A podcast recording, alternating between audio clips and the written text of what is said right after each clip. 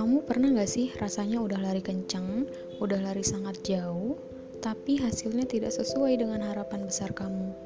Kamu bandingkan pencapaian kawan di sebelahmu dengan capaian dirimu hari ini. Semakin sesak, semakin kamu rasakan dunia tidak berpihak. Kamu boleh aja marah, kamu boleh aja benci dengan keadaanmu saat ini. Tapi tunggu sebentar Apakah harapan-harapan yang kamu kejar melibatkan Allah? Apakah keinginan-keinginan kamu itu karena Allah? Jika tidak, pasti karena dunia dan pada manusia kamu berharap. Kamu sampai berlari kencang, kamu sampai hilang arahan.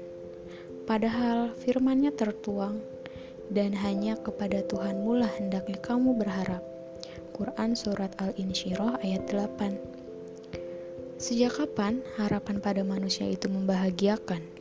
Sejak kapan harapan pada dunia itu membanggakan? Kesalahan kedua kamu adalah membandingkan.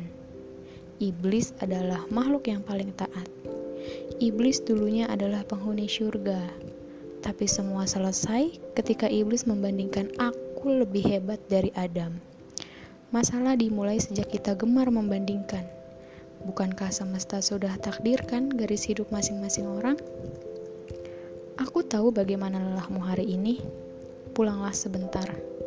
Bersujudlah dalam balutan bait-bait doa yang indah. Karena semesta menyukai keindahan. Karena semesta menyukai hambanya yang memohon ampunan. Karena semesta rindu sujud-sujud panjangmu di sepertiga malam. Sekarang, Berdamai pada diri sendiri adalah pilihan terakhir kamu untuk mengikhlaskan. Selamat berjuang.